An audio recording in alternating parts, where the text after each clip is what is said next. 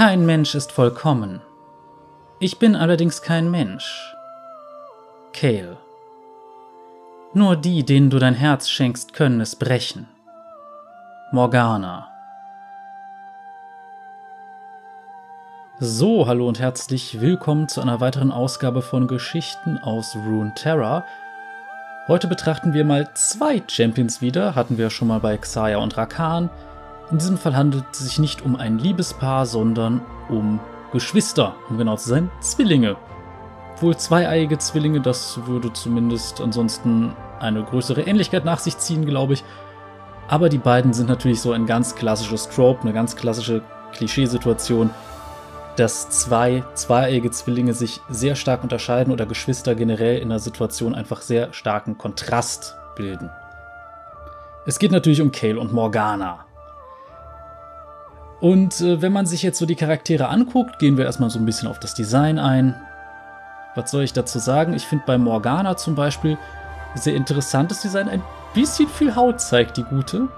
Man sieht allerdings auch so, ähm, die wirkt jetzt nicht so äh, vertrauenserweckend, zumindest mit dem vielen Violett und Schwarz und diesen glühenden Augen. Und das ist, na, sie wirkt so ein bisschen verheult tatsächlich auch, wenn man so das Gesicht betrachtet.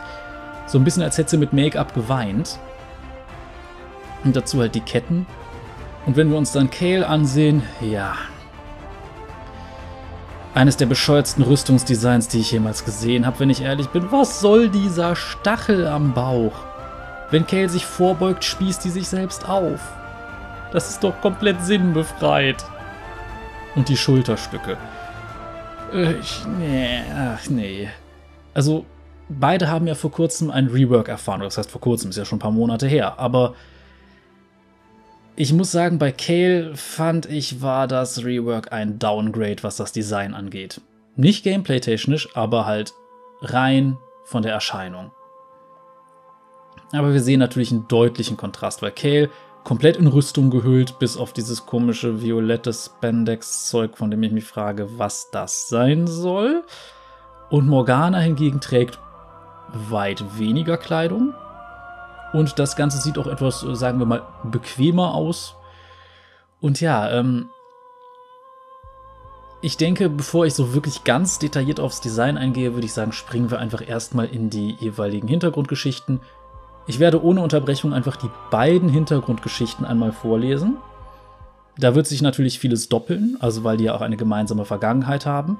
Aber man merkt die Sachen schon aus etwas unterschiedlichen Perspektiven. Und dann kann ich halt auch auf die Persönlichkeit und den Archetyp, den sie quasi verkörpern, eingehen. Und dann durchaus auch mal erklären, wie gut oder schlecht ihr Design das jeweils verkörpert. Danach hat natürlich jeder auch eine Kurzgeschichte. Bei diesen handelt es sich im Wesentlichen um ja eine Geschichte, die von jemandem erzählt wird. Also es handelt sich dabei mehr um Sagen und Mythen, ohne dass die Charaktere so wirklich direkt als solche im Fokus der Geschichte stehen, beziehungsweise es ist quasi eine Geschichte in der Geschichte. Und daher ist dann nicht so ganz sicher, ob das tatsächlich jeweils immer so passiert ist, weil die beiden schon so einen gewissen legendären Eindruck machen. Also in dem Sinne nicht, dass sie besonders eindrucksvoll sind, sondern mehr oder weniger in Vergessenheit geraten. Oder zumindest, dass die Vergangenheit, in der sie tatsächlich aktiv waren, doch sehr, sehr weit zurückliegt. Aber genug davon. Fangen wir einfach mal an mit Kale. Kale, die Rechtschaffene. Während die Runenkriege tobten, ragte der Targon als Leuchtfeuer gegen die hereinbrechende Dunkelheit auf. Kale und ihre Zwillingsschwester Morgana wurden unter seinem Licht geboren. Ihre Eltern, Mihira und Kilam, machten sich an den gefährlichen Aufstieg, um eine Möglichkeit zu finden, ihren Stamm vor der Zerstörung zu retten. Selbst als Mihira erfuhr, dass sie ein Kind erwartete, ließ sie nicht von ihrem Vorhaben ab. Auf dem Gipfel des Berges wurde sie als neuer Körper für den Aspekt der Gerechtigkeit erwählt, der ein flammendes Schwert trug, welches heller brannte als die Sonne. Kurz darauf wurden die Zwillinge geboren. Kale, die einen Hauch früher geboren wurde, war so hell, wie Morgana dunkel war. Doch Mihira war eine fürchterliche Kriegerin geworden, die jeglichem Sterblichen weit überlegen war. Schon bald fürchtete Kilam ihre neue Göttlichkeit, sowie die übelgesinnten Zauberer, die von ihrem Licht angezogen wurden. Er beschloss, die beiden Mädchen in Sicherheit zu bringen und reiste quer über das Meer des Eroberers zu einer Siedlung, in der angeblich das Land selbst Schutz gegen Magie bot. In ihrer neuen Heimat zog Kilam die Zwillinge auf, wobei sie sich charakterlich von Tag zu Tag immer mehr unterschieden. Cale war sehr reif für ihr Alter und diskutierte oft mit den Anführern der Siedlung über deren Regeln. Sie konnte sich nicht an die Kräfte ihrer Mutter erinnern, wusste aber, dass die Gesetze sie alle beschützen sollten. Ihr Vater sprach selten von solchen Dingen, doch Cale war sich sicher, dass Mihira die Runenkriege auf einem weit entfernten Schlachtfeld beendet und sie somit gerettet hatte. Als die Zwillinge zu Jugendlichen herangewachsen waren, zuckte eine Flamme über den Himmel. Ein Schwert, in dem himmlisches Feuer schwelte, traf zwischen Cale und ihrer Schwester auf dem Boden auf und brach in zwei. Bestürzt erkannte Kilam, dass es sich um Mihiras Klinge handelte. Cale griff begierig nach der einen Hälfte der Waffe, woraufhin gefiederte Flügel aus ihren Schultern sprossen, und Morgana tat es ihr behutsam gleich. In diesem Augenblick fühlte sich Cale ihrer Mutter mehr denn je verbunden und war sich sicher, dass ihre Mutter am Leben war und wollte, dass ihre Töchter demselben Pfad wie sie folgten. Die Menschen der Siedlung glaubten, dass die Mädchen von den Sternen gesegnet worden waren und die junge Nation von Demacia gegen Außenseiter beschützen sollten. Die geflügelten Beschützerinnen wurden zu Symbolen des Lichts sowie der Wahrheit, und alle verehrten sie. Cale schlug viele Schlachten, flog an der Spitze der wachsenden Miliz und ließ ihr eigenes, geheiligtes Feuer in die Waffen der Würdigen fließen, doch mit der Zeit zehrte ihr Streben nach Gerechtigkeit sie auf. Sie sah die inneren und äußeren Bedrohungen, gründete einen Richterorden, der das Gesetz durchsetzen sollte, und jagte Rebellen wie Plünderer mit derselben Inbrunst. Doch es gab einen Menschen, gegen den sie nicht ganz so hart vorging. Zum Unmut ihrer Anhänger ließ Cale Morgana Missetäter rehabilitieren, die ihre Schuld demütig eingestanden. Kales Schützling Ronas gefiel das am allerwenigsten. Er schwor zu tun, was Kale nicht vermochte, und wollte Morgana in Ketten legen. Als Kale zurückkehrte, wurde sie mit einem Aufstand der Menschen und Ronas Tod konfrontiert. Voller Zorn sah sie auf die Stadt der Sünder hinab und rief ihr göttliches Feuer herbei, um sie zu läutern. Morgana flog mit gezogenem Schwert zu ihr hinauf, wenn Cale die Dunkelheit, die sie in den Herzen der Sterblichen erblickte, ausbrennen wollte, so musste sie mit ihrer eigenen Schwester beginnen. Die beiden kämpften am Himmel, schmetterten ihre Schwerter mit schrecklicher, ebenbürtiger Kraft gegeneinander und zertrümmerten die Gebäude unter ihnen, bis nur noch Trümmer übrig waren. Der Kampf wurde abrupt durch den schmerzerfüllten Schrei ihres Vaters unterbrochen. Cale sah mit an, wie Kilam in den Armen ihrer Schwester verstarb. Er war Opfer der sinnlosen Gewalt geworden, welche die Stadt an diesem Tag überzogen hatte. Dann hielt sie die beiden Hälften des Schwertes ihrer Mutter in den Händen und schwor, sich niemals wieder von sterblichen Gefühlen bestimmen zu lassen. Als sie sich zum Himmel aufschwang und hoch über den Wolken flog, war ihr, als könnte sie den Targon mit seinem majestätischen Gipfel, der von der untergehenden Sonne ganz in Rot getaucht war, fast hinter dem Horizont erkennen. Dort würde sie nach der perfekten himmlischen Klarheit suchen. Dort würde sie an der Seite ihrer Mutter stehen und im Sinne ihres Vermächtnisses dem Aspekt der Gerechtigkeit zu Diensten sein. Obwohl sie bereits vor vielen Jahrhunderten Demacia verlassen hatte, hat Kale die Kultur und Gesetze des Königreichs maßgeblich inspiriert. Große Statuen und Abbilder der geflügelten Beschützerin stärken das Herz jedes Kriegers, der auszieht, um die Nacht zu erhellen und die Schatten aus seinem Land zu verbannen. In Zeiten des Unfriedens und Chaos klammern sich viele an die Hoffnung, dass Kale eines Tages zurückkommt, und wieder andere beten, dass dieser Tag nie kommen möge. Morgana, die Gefallene. Ob es nun durch Schicksal oder Zufall geschah, Morgana und ihre Schwester wurden in eine Welt voller Konflikte hineingeboren. Die kataklysmischen Runenkriege hatten den Großteil von Valoran und Shurima verwüstet und schienen im Begriff zu sein, selbst die Gipfel des Targon zu verschlingen.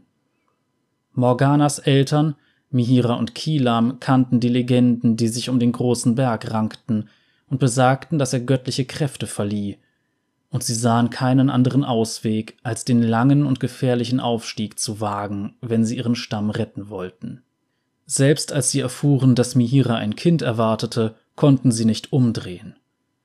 Dort, wo Runeterra die Sterne küsst, sah Kilam voller Staunen und Furcht dabei zu, wie Mihira dazu erwählt wurde, den Aspekt der Gerechtigkeit zu verkörpern. Das Paar kehrte nicht nur mit der erstrebten Rettung zurück, sondern auch mit Zwillingstöchtern, Morgana und Kale. Allerdings überschattete die himmlische Macht, die Mihira vereinnahmt hatte, langsam ihren sterblichen Charakter und ihre Zuneigung. Oft schob sie die Mädchen an ihren Vater ab und ließ sie zurück, um dem Ruf der Schlacht zu folgen. Viele Monate lang nagte die Ungewissheit an Kilam. Die Kriege tobten an zahlreichen Fronten weiter und seine geliebte Frau schien ihm zu entgleiten. Da er um die Sicherheit seiner Töchter besorgt war, wartete er, bis Mihira wieder unterwegs war und floh dann mit ihnen vom Targon. Obwohl ihr Reiseziel noch keinen Namen hatte, sollte es eines Tages als Zufluchtsort bekannt werden, der vor Magie und Verfolgung sicher war. Das Königreich Demacia. Dort wuchsen die Zwillinge auf und waren bald so unterschiedlich wie Tag und Nacht, Während Cale die immer komplexer werdenden Gesetze der Siedlung studierte, sorgte sich die dunkelhaarige Morgana wegen des allgemeinen Misstrauens gegenüber Neuankömmlingen. Da sie wusste, was es hieß, ein Flüchtling zu sein, durchwanderte sie die Wildnis und sprach mit umherirrenden Magiern und anderen, die aufgrund der Gefahr, die sie möglicherweise darstellten, ausgestoßen worden waren. Zu Hause spürte sie, dass es ihrem Vater das Herz gebrochen hatte, Mihira zurückzulassen und sie war verbittert darüber, dass ihre Mutter solchen Schmerz verursacht hatte. Morganas Befürchtungen, dass sie und Cale möglicherweise Reste der Kräfte des Aspekts in sich trugen, bewahrheiteten sich, als eine große Klinge vom Himmel stürzte, die in Schatten und Sternenfeuer gehüllt war. Als sie den Boden durchdrang und entzweibrach, sprossen gefiederte Flügel aus den Schultern der Mädchen. Ihr Vater vergoss Tränen, als sie beide eine Hälfte der Waffe aufnahmen und wandte sich ab, selbst als Morgana ihn tröstend in den Arm nehmen wollte. Während Cale in ihrer neuen Berufung völlig aufging und einen Richterorden um sich scharte, der die Gesetze durchsetzen sollte, wies Morgana ihre Kräfte zurück. Bis zu jener Nacht, als die Siedlung überfallen wurde. Kilam wurde im Laufe des Kampfes umzingelt, in diesem Augenblick eilte Morgana zu ihm, um ihn abzuschirmen, und verbrannte seine Angreifer zu Asche. Zusammen retteten die Schwestern unzählige Leben und wurden als die geflügelten Beschützerinnen von Demacia verehrt. Doch Kales Vorgehen wurden immer extremer, während Morgana sich immer öfter auf der Seite jener wiederfand, die für ihre Verbrechen Abbitte leisten wollten. Die Schwestern und ihre Anhänger gingen eine Abmachung ein – doch sie war brüchig und konnte nicht von Dauer sein. Kales eifrigster Apostel Ronas wollte Morgana selbst verhaften. Um ihre reumütigen Anhänger zu beschützen, fesselte sie ihn mit dunklen Flammen, bis er tot zu Boden ging. Göttliches Feuer erleuchtete die Stadt von oben, als Kale schwor, Ronas Mörder zu bestrafen, und Morgana schwang sich zu ihrer Schwester in den Himmel. Sie zogen ihre Klingen und bekämpften einander mit blendendem Licht und flammender Dunkelheit, die auch die Gebäude unter ihnen nicht verschonten. Es schien sicher, dass eine von ihnen gewinnen würde, doch Morgana geriet ins Wanken, als sie die gepeinigte Stimme ihres Vaters hörte. Kilam lag tödlich verwundet in den Trümmern. Heulend vor Trauer schleuderte Morgana Kale ihre Hälfte des Schwertes ihrer Mutter entgegen und stürzte sich wie ein Meteorit in Richtung Erdoberfläche.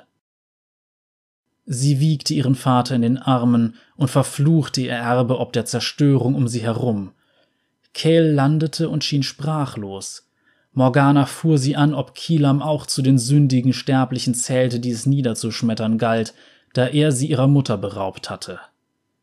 Kale antwortete nicht, sondern flog davon, ohne sich umzusehen. Morganas Flügel wurden zu einer ständigen Erinnerung an ihren Schmerz, dem sie nicht zu entkommen vermochte. Sie wollte sie aus ihrem Fleisch herausschneiden, konnte jedoch keine Klinge finden, die stark genug war. Stattdessen band sie ihre Schwingen mit eisernen Ketten und beschloss, die Welt der Sterblichen zu durchwandern. Über die Jahrhunderte wurde ihre Geschichte zum Mythos und der Name Morgana geriet in Vergessenheit. Bis zum heutigen Tag verehren die Menschen von Demacia die geflügelte Beschützerin, erinnern sich jedoch nur an den Ruhm und die Wahrheit einer Schwester, während Morganas dunkle Ausbrüche und ihr Glaube an Wiedergutmachung zu den Geheimnissen der Verschleierten wurden. Trotz allem weigert sie sich weiterhin, diejenigen im Stich zu lassen, die um ihre Hilfe bitten. Verbittert und verraten verbringt sie ihre Zeit in den Schatten des Königreichs und ist sich gewiss, dass Kales Licht eines Tages nach Runeterra zurückkehren wird und sich alle ihrem Urteil stellen müssen. Da die Magie wieder auf dem Vormarsch ist, denkt Morgana, dass der neue Morgen nah ist. So, da haben wir jetzt mal so ein bisschen was darüber gehört, wie die beiden so insgesamt äh, gestaltet sind. Wir sehen also, beide Charaktere sind Töchter des Aspekts der Gerechtigkeit, beziehungsweise sie haben beim Aufstieg ihrer Mutter, und dadurch, dass sie dann noch ungeborene Kinder waren, ein bisschen von dieser Kraft mit abbekommen und diese ist dann erwacht, als das Schwert ihrer Mutter plötzlich vom Himmel fiel. Kale trägt auch in ihrem Design nach wie vor dieses Schwert, Morgana hat dieses abgelegt. Und wir sehen unfassbar viele Kontraste zwischen den beiden. Nicht einfach nur in der Farbgebung, also wir sehen natürlich den starken Kontrast zwischen Weiß und Gold und eben Schwarz und Violett, aber vor allem eben auch in der Aufmachung, in der Persönlichkeit und eben in den verschiedenen Anteilen von Gerechtigkeit, die sie im Wesentlichen verkörpern. Wenn man es genau nimmt, steht Kale vor allem für Strafe, Vergeltung. Morgana hingegen für Wiedergutmachung und im gewissen Maße auch für Gnade, wobei Gnade eigentlich das Auslassen von Gerechtigkeit wäre. Und da sehen wir natürlich, dass das nicht so hundertprozentig zusammenpasst. Strafe und Vergeltung lassen sich nicht unbedingt mit Wiedergutmachung und Rehabilitation kombinieren. Und ich muss zugeben, ich persönlich bin da eher auf Morganas Seite. Ich denke, bei einem Strafsystem sollte prinzipiell die Grundidee nicht sein, wir wollen, dass der Schweinehund dafür bezahlt, sondern was kann diese Person machen, um den Schaden, den er angerichtet hat, wieder gut zu machen und wie können wir dafür sorgen, dass diese Person dann wieder als normales Mitglied der Gesellschaft fungieren kann. Klar, das ist nicht bei jedem möglich. Aber zurück zu den Charakteren. Wir sehen natürlich auch bei Kale wieder sehr, sehr deutlich, sie ist komplett eingepackt, in dem Sinne komplett starr. Sie trägt eben auch sehr viel Metall am Körper. Morgana wirkt flexibler. So in dem Sinne aber auch gemütlicher, könnte man sagen, eingepackt. Also, wo Kale eigentlich fast nur Metall trägt, trägt Morgana Stoff und davon noch nicht mal viel. Klar, da sind Ketten bei, aber es ist anders. Es ist nicht prinzipiell zum Schutz gedacht. Und das finde ich sehr interessant. Die beiden sind ein unglaublich starker Kontrast. Aber ich hatte mal eine sehr interessante Kritik von einem meiner absoluten Lieblings-YouTuber gehört zu dem Design, TB Skyen übrigens. Der meinte, warum hat man die beiden nicht auch von ihrer Körperform so ein bisschen als Kontrast dargestellt? Weil, ich meine, Kale trägt ja trotzdem etwas, das bezeichnet man gerne auch als Boobplate. Also, dass man sehen kann, oh, dieser Charakter ist weiblich. Und das finde ich ein bisschen unpassend, mal ganz davon abgesehen, dass es bei einigen Sachen tatsächlich passen würde, aber gerade bei Kale, das Geschlecht spielt da jetzt nicht unbedingt so eine riesen Rolle aus einem ganz einfachen Grund. Kale legt quasi ihre menschliche Natur ja immer mehr ab. Warum muss dann diese Rüstung, die ja eigentlich so ziemlich das persönlichkeitseliminierendste Objekt ist, das man haben kann, betonen, da steckt eine Frau drunter. Das finde ich ein bisschen seltsam und wenn man sich mal Kales altes Design ansieht, da gibt's das nicht. Das ganz alte Design von Kale hatte das nicht. Da sah Kale aus wie halt Person in Rüstung. Und die meisten haben gemeint, Kale wäre männlich, bis sie die mal gespielt haben und gemerkt haben, hör mal, da spricht ja eine Frau. Und das finde ich tatsächlich passender als das Design, das sie jetzt hat aber spielt auch keine große Rolle. Worauf ich hinaus will, Kale ist komplett eingepackt, Morgana eher weniger. Und ähm, die Idee war dann zum Beispiel, warum zum Beispiel ist Kale nicht ja, sagen wir mal, ein bisschen ausgemergelt oder komplett sehnig, drahtig. Warum muss man zum Beispiel erkennen, oh, da sind Brüste unter der Platte? Bei Morgana, gut, warum ist Morgana dann zum Beispiel immer noch schlank, wenn sie eher so dieses, ja nicht unbedingt hedonistische, aber prinzipiell, wenn Morgana ein Gegenstück zu Kale darstellen soll, warum ist Morgana dann nicht zum Beispiel ein bisschen pummelig? Das Einzige, was Morgana hat, sind halt, ähm, ja, große äh, Ländereien, um jetzt mal mit äh, Monty Python zu sprechen. Ist natürlich einfach Blödsinn. Morgana hat halt einfach äh, eine große Oberweite. Und es gibt sehr häufig den Vergleich zu dem Meme Big Titty Goth GF. Ja gut, großbusige Gothic-Mädchen haben jetzt nicht unbedingt drei Flügelpaare, die ihnen aus Rücken, Hüfte und Nacken wachsen. Aber ähm, ja, auf jeden Fall sehen wir natürlich auch wieder einen deutlichen Kontrast. Kale versucht quasi ihrer göttlichen Seite immer näher zu kommen. Morgana sieht sich eindeutig als Mensch. Und das kriegt man auch in den Voicelines der Charaktere sehr deutlich mit. Kale versucht auch ihre Emotionen möglichst abzulegen. Dass sie da aus einem sehr emotionalen Grund handelt, ist ihr wahrscheinlich nicht klar. Gewisse Doppelmoral. Ich würde Kale auch weniger als die Gerechte, als mehr als die Selbstgerechte bezeichnen, aber okay. Morgana hingegen nimmt ihre Emotionen viel eher an. Dass natürlich auch daraus Fehler entstehen können, wie gesagt, die beiden sind Extreme. Mittelweg ist meistens das Beste. Nicht immer, es gibt genügend Situationen, in denen ist der Mittelweg nicht das Richtige. Einfaches Beispiel. Einer sagt, ich schlage täglich meine Kinder, der andere sagt, ich schlage meine Kinder gar nicht. Dann ist nicht das Beste, die Kinder ab und zu zu schlagen. Das Richtige ist in dem Fall, die Kinder gar nicht zu schlagen. Aber gut, zurück zu Morgana, wenn wir uns die jetzt ansehen. Wie gesagt, sie wirkt halt deutlich mehr ähm, menschlich, verwundbarer. Klar, sie hat so ein bisschen zugespitzte Ohren und die Hände wirken so ein bisschen krallenhaft. Aber ansonsten, bis auf diese leuchtenden Augen und die Flügel, einfach dadurch auch, dass sie Haut zeigt, wirkt sie verletzlicher als Kale, menschlicher als Kale. Sie wirkt viel mehr wie eine Person als ihre Schwester Kale. Weil Kale will einfach nur diese Verkörperung der Gerechtigkeit darstellen. Und darum gibt es eine Sache, die einfach so schrecklich ist bei Kales Design. Warum zum Geier nimmt Kale im Spiel ab einem gewissen Level ihren Helm ab? Denn ein Helm ist so ziemlich das, was am besten eine Identität verschleiert, eine Persönlichkeit verschleiert.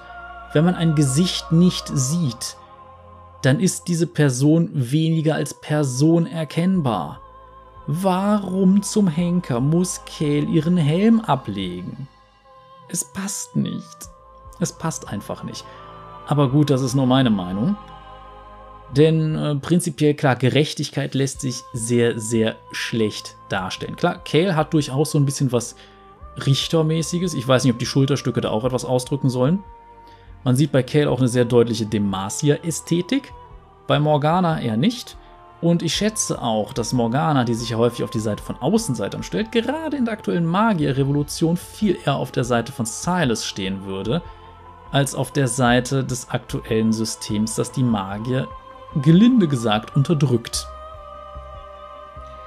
Aber gut, wie eben angekündigt, gehen wir jetzt mal zu den Kurzgeschichten. Auch hier werde ich keine Pause zwischen den Geschichten einlegen und im Nachhinein über die Geschichten reden, was sie aussagen und was sie uns über die Charaktere verraten. Hierbei sei allerdings erwähnt, dabei reden Leute über die Charaktere. Die Charaktere handeln in den Geschichten quasi nicht selbst. Es ist eine Geschichte in einer Geschichte. Wie viel an diesen Geschichten ran ist, ist nicht so ganz klar. Vermutlich sind es eher Mythen. Und ich werde übrigens, auch wenn diese Geschichten von Charakteren in der eigentlichen Geschichte erzählt werden, da dann wieder in meine normale Stimme zurückgehen, auch wenn ich bei den Charakteren außerhalb der Geschichte eine andere Stimme verwende. Aber es wäre auf Dauer anstrengend, wahrscheinlich auch nervig für euch, wenn ich die ganze Zeit dabei meine Stimme verstellen würde, wenn diese Geschichte in der Geschichte erzählt wird. Aber genug davon, viel Spaß. Die Flammen der Gerechtigkeit von Rayla Hyde Abris Magen krampfte sich zusammen, als er an den Stufen eines glänzenden Tempels wartete. Vor seinen Toren stand eine Statue der Beschützerin. Das Licht der untergehenden Sonne beleuchtete sie von hinten, tauchte das Gesicht in Schatten und verlieh dem gesenkten Haupt eine strahlende Aura. Sie war aus weißem, mit Gold durchsetzten Stein gemeißelt. Die Schultern der Beschützerin waren von großen Schwingen umrahmt und sie hielt zwei Schwerter an ihre Brust gepresst. Ihren Kopf zierte ein Helm, der neutrale, strenge Gesichtsausdruck ließ sie übermenschlich vollkommen wirken. Auf der Säulenplatte zu ihren Füßen standen hunderte Kerzen. Abris legte sein Schwert und seinen Schild am Sockel der Skulptur ab. Sie waren so makellos und unversehrt wie die steinernen Schwerter über ihm. Man hatte ihm gesagt, dass die Beschützerin tugendhafte demassianische Soldaten segnete, und er fühlte sich tatsächlich seltsam behaglich in ihrer Gegenwart. Eine ältere Frau in weißem Gewand verließ den Tempel durch das Tor.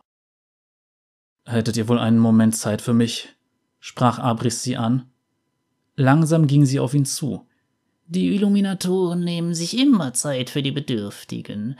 Sag, was führt dich zu uns? Ihr Gesicht runzelte sich beim Sprechen, aber ihr Blick war voller Güte. Ich.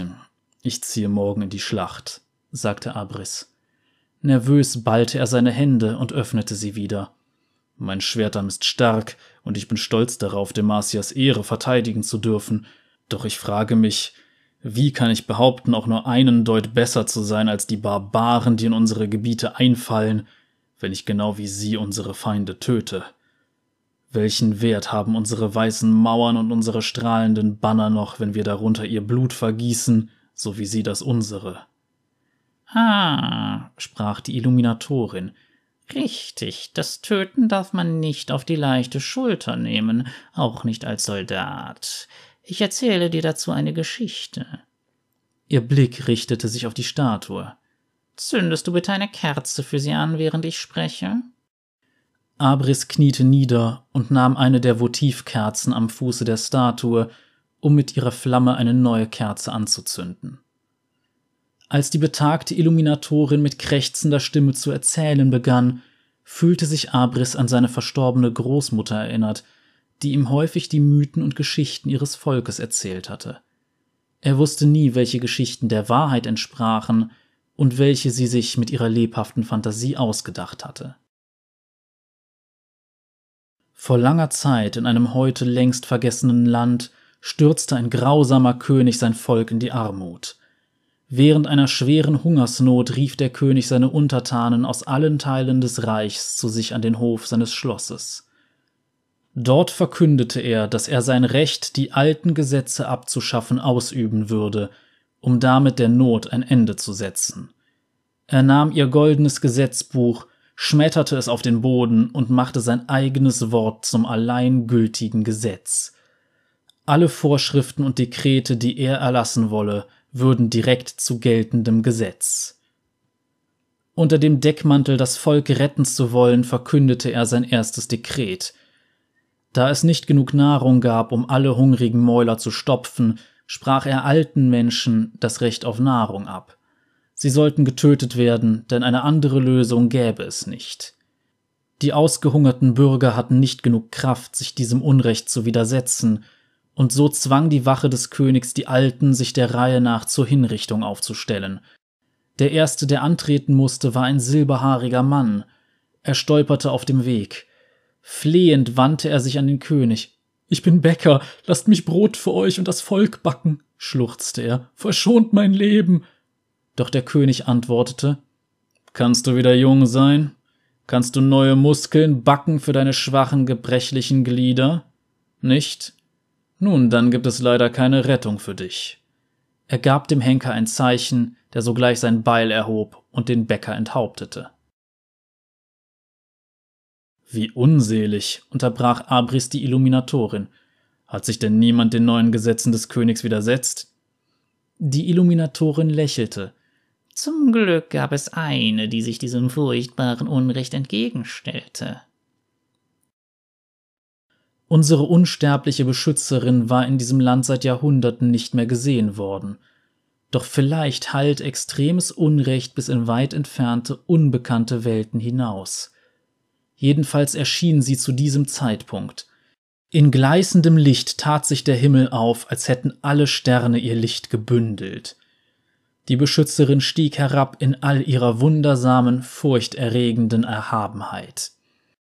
Sie stellte den grausamen König zur Rede, der bei ihrem Anblick vor Schreck erstarrt war. Kein König darf sich über das Gesetz stellen, sprach sie. Nenne deinen Namen und mach dich auf dein Urteil gefasst. Ich stelle mich nicht über das Gesetz, ich bin das Gesetz, geflügeltes Biest. Auf sein Geheiß rückten die Wachleute vor und erhoben ihre Speere im Einklang gen Himmel. Ich habe meinem Volk eine Bestimmung gegeben, mein Volk kennt seinen Platz, und mein Volk ist mir dafür dankbar. Das Gesetz ist angewandte Gerechtigkeit, eine wahrhaftige und gerechte Beurteilung in Tinte gefasst. Es kann nicht aufgehoben werden, sagte die Beschützerin. Sie zog ihre Schwerter, deren heilige Flammen den Duft von Wahrheit und Strafe verströmten. Sie breitete ihre Schwingen aus und fachte mit ihnen das heilige Feuer an, bis sie selbst in Flammen standen. Es war ein furchterregender Anblick. Du sagst, du führst dein Volk an, dann bist du der Erste, über den meine Klingen richten werden, sprach die Beschützerin. Der grausame König betrachtete die brennenden Schwerter und die lodernden Schwingen der Beschützerin. Am meisten Angst machten ihm jedoch ihre glühenden Augen, die unerbittlichen Zorn ausstrahlten. Es war, als würde er in die Sonne starren, so wunderschön und schrecklich in ihrer Herrlichkeit, und der König weinte vor Angst. Er flehte um Gnade und fiel vor der Beschützerin demütig auf die Knie. Ich kann mich ändern, wimmerte der König. Ich sehe meinen Fehler ein. Ich war selbstsüchtig und korrupt und der Krone unwürdig. Wenn ihr mich am Leben lasst, werde ich die Gesetze befolgen. Die Beschützerin betrachtete ihn mit kaltem Blick. Als er fertig gesprochen hatte, holte sie tief Luft. Man sagt, ihre Stimme habe in diesem Augenblick Gehalt, als sprächen die Götter selbst durch sie. Vermagst du deine Freveltaten ungeschehen zu machen, König? fragte die Beschützerin, vermagst du deine Lügen unausgesprochen und aus deinen frevelhaften Gesetzen anständige und gerechte Rechtsprechung zu machen? Nicht? Dann gibt es keine Rettung für dich. Mit einer schnellen Handbewegung stieß die Beschützerin ihr brennendes Schwert in das Herz des Königs, und er schrie auf, als sie ihn zusammen mit dem goldenen Gesetzbuch, das er auf den Boden geworfen hatte, aufspießte. Das Gesetzbuch ging in Flammen auf, die mit der schrecklichen Hitze des Himmels brannten. Es war ein heiliges Feuer, ein Feuer, das die bösen Sünder des Landes verbrennt und die Rechtschaffenen reinigt und dabei unversehrt lässt. Der grausame König brüllte, als das Feuer der Beschützerin seine Wachleute und Berater, seinen Henker und seine Diener verbrannte. Das Feuer breitete sich ungehemmt im ganzen Land aus, gespeist von den Lügen des falschen Königs und seiner frevelhaften Anhänger. Die Überlebenden erinnerten sich auf ewig an diesen Tag der Gnade, denn aus der Asche ihrer Vergangenheit heraus konnten sie eine neue Gesellschaft aufbauen, in der Gerechtigkeit und Ehre vorherrschen. Und sollte im Land jemals wieder rechtloses Chaos herrschen, so waren sie überzeugt, dass die Beschützerin erneut vom Himmel herabsteigen würde. Die Illuminatorin lächelte Abris an. Wir alle müssen tugendhaft und ehrenvoll handeln, sagte sie, ob König, Bäcker, Diener oder Soldat, denn niemand steht über dem Gesetz und niemand steht über der Gerechtigkeit. Die Räuber, die im Süden unsere Grenzen angreifen und überschreiten, sind gesetzlos und böswillig. Mit jedem weiteren Schritt in unsere Richtung bedrohen sie die Sicherheit unseres Landes. Dein Dienst als Verteidiger Demasias ist eine große Ehre und eine gerechte Sache. Und die Gnade der Beschützerin wird all jenen zuteil, die Gerechtigkeit in ihrem Herzen tragen. Ja, sagte Abris, er sah sein Schwert an, das keinerlei Kampfspuren zeigte. Er gelobte, dass er vom ersten bis zum letzten Schwerthieb stets im Namen der Gerechtigkeit handeln würde. Falls du einmal unsicher bist, Soldat, überlege, wie die Beschützerin wohl handeln würde. Wenn du wie die Beschützerin aus Integrität und Wahrhaftigkeit heraus handelst, wird sie gewiss dein Schwert führen, selbst wenn du es in Blut tränken musst. Die Illuminatorin verbeugte sich und ging zurück in den Tempel. Abris beobachtete, wie das flackernde Licht der Kerze, die er angezündet hatte, die Dunkelheit erhellte. Er erhob sich und ging zurück in sein Lager, um sich zur Nacht zu betten.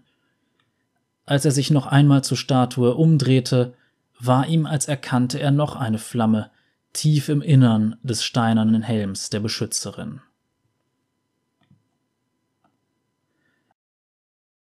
Gebet an einem verfallenen Schrein von Rayla Hyde Rien stolperte über eine Wurzel und konnte einen Sturz gerade noch verhindern. Seine Großtante, die ein paar Schritte vor ihm lief, drehte sich nach ihm um. Bin ich, alte Frau, etwa zu schnell für dich? kicherte sie. Nein, murmelte er mit gesenktem Blick. Seine Großtante Peria hatte schneeweißes Haar und ging aufgrund ihres hohen Alters gebückt, allerdings war sie dennoch ein paar Zentimeter größer als Rin. Er wünschte, er wäre so groß wie sein furchtbarer Bruder. Wäre er hier, würde er sie beide überragen. In diesem Teil des Walds war Rin noch nie zuvor gewesen. Er war so dicht mit Pinien bewachsen, dass die Strahlen der Sonne kaum noch durchdrangen und selbst zur Mittagszeit die Schatten den Wald beherrschten. Tante Peria blieb stehen, um auf ihn zu warten. Zuerst dachte er, sie stünde vor einem moosbewachsenen Felsbrocken, doch als er näher kam, sah er, dass es eine verwitterte alte Steinstatue war. Rin spielte mit den Steinen in seiner Hosentasche. Aha, weißt du, wer das ist? fragte Tante Peria. Ähm, vielleicht irgendeine Adlige aus der Stadt? Riet Rin. Aber nein, lachte Tante Peria. Für viele war sie nur ein Schatten und ein Mythos. Man nannte sie die Verschleierte. Tante Peria hob ihre Laterne, um die Statue genauer betrachten zu können. Der linke Arm fehlte ab der Schulter, aber die rechte Hand schien ihnen mit einer einladenden Geste den Weg zu weisen. Über ihrem Haupt befanden sich die von Ranken überwucherten Überreste eines filigran gemeißelten Schleiers. Aus ihren Schultern ragten zerklüftete Stümpfe, brüchig und verwittert. Rin sah, dass eine Hälfte ihres Gesichts stark abgebröckelt war, und er schauderte. Die besser erhaltene Hälfte war ebenfalls kein schöner Anblick. Das Auge war mit Flecken übersät, und ihr Gesichtsausdruck wirkte angewidert, als würde sie gleich einen Schluck saure Milch ausspucken. Gefällt sie dir nicht? Tante Piria schmunzelte. Da bist du nicht der Einzige, sie ist nicht gerade beliebt, aber sie weiß alles über Rache. Rin riss die Augen auf. Er war sich sicher, dass er sehr vorsichtig gewesen war. Ja, ja, ich habe die Steine in deiner Tasche klackern hören, sagte Tante Peria. Ich weiß, dass du es deinem Bruder heimzahlen willst, aber er wollte dich nicht verletzen, musst du wissen. Er hat mir die stumpfe Seite seiner Axt ins Auge gerammt, schrie Rin. Was glaubst du, hat er denn sonst vor? Müsste nicht er derjenige sein, dem eine Lektion erteilt wird? Er wollte dir nur zeigen, wo du Holz hacken sollst. Du weißt, dass er dich nie absichtlich verletzen würde, sagte Tante Peria. Er hat selbst ein blaues Auge verdient. Und wenn du ihm eins verpasst, welche Lektion lernt er dann daraus, hm? Rins Antwort würde Tante Peria bestimmt nicht gefallen, deshalb schwieg er lieber. Keine Antwort? Dann erzähle ich dir jetzt eine Geschichte, sagte Tante Peria. Hör gut zu. Rin setzte sich vor der Statue auf den Boden. Seufzend stützte er den Kopf auf die Hände. Vor langer Zeit in den tiefsten, dunkelsten Wäldern, wo die Bäume so dicht beieinander wachsen, dass weder Himmel noch Sterne zu sehen waren, lebte die Verschleierte in völliger Abgeschiedenheit. Nicht viele hatten je mit ihr gesprochen, aber die Leute glaubten, dass sie älter als die Zeit und klüger und weiser als jeder andere im Land war. Wann immer sie einen Streit nicht selbst schlichten konnten, kamen sie zu ihr, um ein endgültiges Urteil, weise Worte, die Absolution zu erhalten und gelegentlich auch eine Bestrafung. Aber sie ließen dabei Vorsicht walten, denn sie war gleichwohl für ihre harten Lektionen bekannt. Eines Tages kamen ein Kleriker und sein ungezogener Schüler in den Wald, um die Verschleierte aufzusuchen. Der Schüler hatte den Alten aus Wut mit einem Weihrauchgefäß geschlagen. Das Gesicht des Klerikers war von hässlichen Brandnarben entstellt, die der glimmende Weihrauch hinterlassen hatte. Der Schüler war sich seiner Schuld bewusst und war bereit, Buße zu tun. Die beiden waren einen Tag und eine Nacht unterwegs gewesen, bis sie die Verschleierte gefunden hatten. Sie betraten eine mit Kerzenlicht beleuchtete Höhle. Von der Decke tropfte Wasser und an den Wänden waren geheimnisvolle Tränke aufgereiht. Es stank nach Graberde und Moos. Überall auf dem Boden lagen rabenschwarze Federn. Ohne ein Geräusch trat eine Gestalt aus den Schatten hervor, um sie zu empfangen. Die Verschleierte. Ihr Gesicht war hinter ihrem schwarzen Schleier kaum zu erkennen, doch ihre schaurig violetten Augen leuchteten durch ihn hindurch. Sie stand barfuß auf dem kalten Steinboden. Während der Schüler den Grund seines Besuchs erklärte, starrte sie ihn ununterbrochen an. Es war also kein Unfall, sprach die Verschleierte schließlich. Ihre selten gehörte Stimme stach ihn wie Dornen. Du hast vorsätzlich und aus Überzeugung gehandelt und dennoch plagt dich dein Gewissen, weil du deinen Meister verletzt hast. Ja, ich möchte für meine Sünden Buße tun, damit ich diese Schuldgefühle loswerde, sagte er. Aus Schuldgefühlen kann das Herz viel lernen. Warum hast du deinen Meister geschlagen? fragte sie. Aus Wut. Ich war im Unrecht, sagte der Schüler. Vielleicht. Was war der Auslöser für deine Wut? fragte die Verschleierte. Der Schüler sah zu seinem Meister und senkte dann den Blick. In meiner Dummheit habe ich versucht, die Lektion, die er gerade einem anderen Schüler erteilte, zu beenden, antwortete der Schüler. Und worin bestand diese Lektion? Bevor der Schüler antworten konnte, ergriff der Kleriker das Wort. Meine Schüler müssen in vielerlei Hinsicht erzogen werden, sagte er. Ich bringe ihnen Manieren, Geduld und Selbstbeherrschung bei, notfalls auch mit der Peitsche. Diese Lektionen bereiten mir kein Vergnügen, sie sind meine heilige Pflicht. Die Verschleierte blickte den Kleriker prüfend an. Hinter dem Schleier schienen ihn ihre Augen zu durchbohren. Und ob sie dir Vergnügen bereiten, erwiderte sie. Ich flehe euch an, sag, vernarbter Meister, haben deine Lektionen irgendeinen Nutzen für deine Schüler? Oder bestrafst du sie, um dich an ihrem Schmerz zu ergötzen? fragte die Verschleierte. Nein, unterbrach sie der Schüler. Bestimmt nicht. Er mag uns doch. Der Kleriker hob die Hand und schlug den Jungen. Ich brauche keinen verlogenen Bengel, der mich verteidigt, zischte er, das vernarbte Gesicht vor Wut verzerrt. Die Verschleierte streckte die Hand aus und kettete den Kleriker mit ihrem dunklen Feuer an sich. Die Fesseln funkelten in immateriellem violetten Licht doch der Kleriker schaffte es nicht, sich loszureißen. Du bist zu mir gekommen, damit ich einen anderen bestrafe, zischte sie. Deine eigenen Sünden ignorierst du aber. Dein krankhafter Stolz schwillt an, wenn sie zu dir zurückkommen, Kleriker. Da du dich weigerst, in dich zu gehen, werde ich dich die Schmerzen spüren lassen, die du verursacht hast.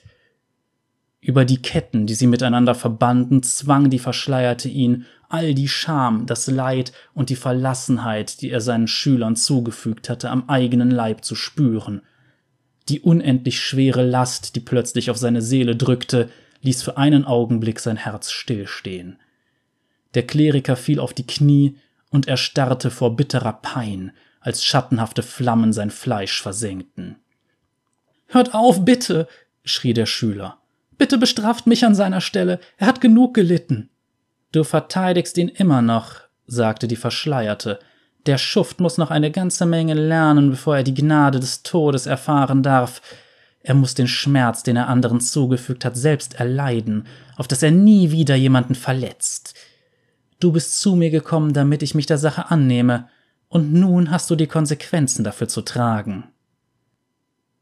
Der Schüler traute sich tagelang nicht in sein Kloster zurück, doch als Hunger und Erschöpfung ihn übermannten, vergaß er seine Angst vor der Peitsche seines Meisters. Bei ihrem Wiedersehen war der Kleriker wie ausgewechselt. Der einst grausame und gefühllose Alte war geduldig und sanftmütig geworden. Die Verbrennungen in seinem Gesicht waren immer noch deutlich sichtbar, doch die Lektion der Verschleierten hatte viel tiefere Spuren bei ihm hinterlassen. Tante Peria stellte ihre Laterne am Fuß der Statue ab. Das steingraue Antlitz war zur Hälfte in Dunkelheit getaucht, und die tanzenden Schatten auf ihrem Schleier wirkten wie Tränen. Überleg dir gut, ob du deinen Bruder wirklich bestrafen willst. Kannst du ihm nicht stattdessen eine Lektion erteilen, die ihn zu einem besseren Menschen macht? Selbst wenn er dich absichtlich verletzt hat, ist es nicht sinnvoll, ihn selbstsüchtig zu bestrafen. Rin griff nach den Steinen in seiner Hosentasche. Entschuldigt hat er sich zumindest. Nach seinem Volltreffer in mein Auge, sagte er. Widerwillig ließ er die Steine auf den Waldboden fallen. Sehr gut. Danken wir der Verschleierten. Tante Peria öffnete ihre Laterne und blies die Kerze aus. Denk immer daran, Rache ist ein Akt des Stolzes.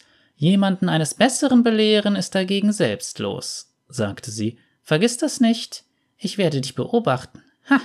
Und die Verschleierte vielleicht auch. Rin sah zu, wie der Rauch um das leere, steinerne Auge der Statue tanzte und sie in Schatten hüllte. Als er sich umdrehte, hatte sich Tante Peria bereits auf den Weg zurück ins Dorf gemacht. Rin eilte ihr hinterher.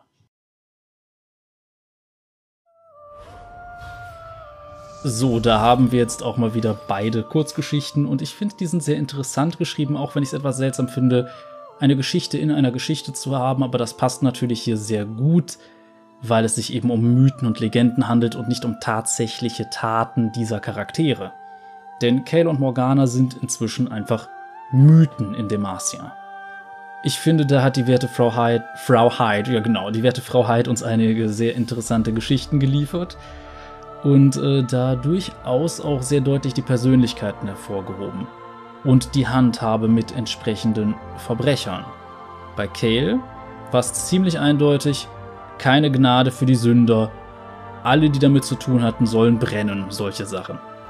Und äh, naja, dass im Wesentlichen dann Gerechtigkeit auf dieses ganz hohe Podest gehoben wird, aber vor allem nur diese eine Vision von Gerechtigkeit. Also man könnte sagen, Kale hat bei dieser Gerechtigkeit einen gewissen Tunnelblick. Aber das erinnert mich dann auch so ein bisschen sehr an gewisse Darstellungen aus der Bibel, aber das passt natürlich bei so einer Art, ja, man könnte gerade schon sagen, Racheengel da sehr gut. Morgana hingegen, wir erteilen hier dem, der wirklich eine Lektion nötig hat, diese Lektion. Wir zeigen ihm, was er anderen angetan hat und sorgen so dafür, dass er endlich die Empathie zeigt, die wirklich richtig und nötig wäre. Und da bin ich persönlich auch mehr auf der Seite von Morgana, auch wenn Morgana natürlich auch wieder ein Extrem darstellt. Letzten Endes ist das keine Gnade, was Morgana zeigt, sondern auch eine Art der Vergeltung, aber eben nicht diese vollkommen Extreme, sondern ja, der Sinn dahinter ist eine Rehabilitation und eben nicht, dass wir ein Teil ausmerzen, was schlecht fürs Gesamte ist, sondern in dem Fall auch wenn Kales Feuer als reinigend bezeichnet wird, das, was Kale macht, ist nicht reinigen, sondern herausschneiden, während Morgana eigentlich diese Reinigung tatsächlich durchführt. Also sie sorgt dafür, dass eine schlechte Person sich bessert. Das geht natürlich nicht immer, aber ich finde diesen Ansatz deutlich besser. Und gut, da könnt ihr natürlich mal eure Meinung in den Kommentaren lassen. Ich persönlich, wie gesagt, ich finde Morgana um Längen sympathischer, auch wenn sie hier in der Geschichte deutlich unheimlicher dargestellt wird. Was aber auch passt, denn wie wird in einem Mythos eine Gestalt dargestellt, die vor allem mit schwarzen Federn und sowas ausgestattet ist und generell irgendwie dunkel wirkt und verschleiert und ja natürlich, die stellt man angsteinflößend dar. Und bei Kale heißt es ja furchteinflößend, aber auf eine gute Art. Wie gesagt, das erinnert mich wieder sehr an den guten alten Herrn aus der Bibel, aber egal. Ähm, da kann ich auch ewig drüber reden. Aber genug davon. Ich äh, hoffe jedenfalls, dass ihr doch mal eure Meinung in den Kommentaren da lasst, was ihr von der Geschichte und den Charakteren haltet. Wo steht ihr denn auf dem Gerechtigkeitsspektrum? naja, ist auch nicht weiter wichtig. Kommen wir erstmal zu den Charakteren, die in der übernächsten Folge drankommen könnten. Denn auch dieses Mal habe ich wieder den Zufallsgenerator angeschmissen und mir drei Champions rausgesucht. Und da haben wir direkt einen, den wir schon einmal zur Auswahl hatten, nämlich Kled, der übellaunige Streiter. Aber dazu haben wir diesmal Set, der Boss. Ein sehr einprägsamer Titel. Und Master Yi, der Wuju-Schwertkämpfer. Also haben wir quasi einen uralten Champion, einen sehr neuen, um nicht zu sagen den neuesten Champion und dazu noch einen etwas neueren Champion. Also Nicht alt, aber auch nicht wirklich neu. In dem Fall die Reihenfolge natürlich der alte Champion ist Master Yi, der allerneueste Champion ist Set und der etwas neuere Champion ist Kled. Prinzipiell sehr interessante Charaktere, aber eine Sache möchte ich dazu noch kurz anmerken. Ich werde diesmal keine Infokarte reinhauen mit den entsprechenden Abstimmungen aus einem ganz einfachen Grund. Weil YouTube zum 10. Juni sowieso dieses Feature abschafft. Das heißt, bitte dieses Mal eure Meinung bzw. euren Wunschkandidaten von diesen dreien in die Kommentare setzen. Und dann werden wir auf diese Art das Ganze auszählen. Ich persönlich fand das mit den Abstimmungen etwas praktischer, aber das haben wohl so wenige Kanäle benutzt, dass das entsprechend wieder eingestampft wird. Gut, meinetwegen. Dann machen wir es über Kommentare. Und man kann sich nicht früh genug auf sowas umstellen. Und daher sage ich es einfach jetzt schon mal, wie gesagt, es gibt in dem Fall also keine Infokarte. Aber genug davon, ich hoffe, ihr hattet Spaß an dieser Folge. Lasst ein Däumchen da, wenn es euch gefallen hat und noch eine Sache, ich habe jetzt nämlich tatsächlich äh, gedacht, ich richte mir mal ein Tipjar ein. Also ich habe jetzt auch neben ähm, Bandcamp auch Kofi. Also falls Leute meinen, hör mal, ich äh, möchte jetzt nicht unbedingt dieses Hörbuch kaufen oder ich habe das schon gekauft, aber möchte die weiter unterstützen, was weiß ich. Ich habe jetzt keinen Patreon-Account, weil ich denke, da muss ich den Leuten irgendwas verbieten und das, da bin ich aktuell nicht so wirklich in der Lage zu und wüsste auch nicht was. Aber Kofi ist so eine Sache, da kann man sagen, hör mal, hast du gut gemacht, hier, hast mal 3 Euro, sowas. Ganz im Ernst, muss keine Sau machen und alles, was ich irgendwie produziere, stelle ich euch kostenlos zur Verfügung. Das ist einfach nur für Leute, die ein bisschen spendabel gerade sind. Und ganz im Ernst, wenn ihr irgendwelche Online-Content-Creator habt, jetzt nicht mal mich, sondern irgendwen, den ihr irgendwie unterstützen könnt, dann überlegt, ob ihr es vielleicht macht, weil gerade aktuell mit Corona unfassbar viele Werbetreibende ziehen quasi ihre Werbung von den entsprechenden Plattformen zurück, weil gerade zum Beispiel weniger von bestimmten Produkten gekauft wird und viele haben dann teilweise Einbrüche ihrer Werbeeinnahmen auf den YouTube-Kanälen von bis zu 50 Prozent. Im Gaming-Bereich ein bisschen weniger, aber hier ist es natürlich dann bei anderen Bereichen etwas extremer. Deshalb überlegt euch dann einfach, ob ihr vielleicht jemanden auf dem Patreon-Account unterstützt oder mal bei Kofi was spendet etc. Denn tatsächlich kann so ein einzelner Euro im Monat so viel wert sein wie 1000 Aufrufe auf einem Video. Und das klingt jetzt ziemlich extrem, ist aber leider die Wahrheit und entsprechend, es macht deutlich mehr aus, als ihr vielleicht denkt. Aber genug davon. Wir sehen uns dann nächstes Wochenende wieder oder wann auch immer ihr das hier guckt. Auf jeden Fall Samstag 17 Uhr. Bisher habe ich das ganz gut hingekriegt. Bis zum nächsten Mal. Cheerio!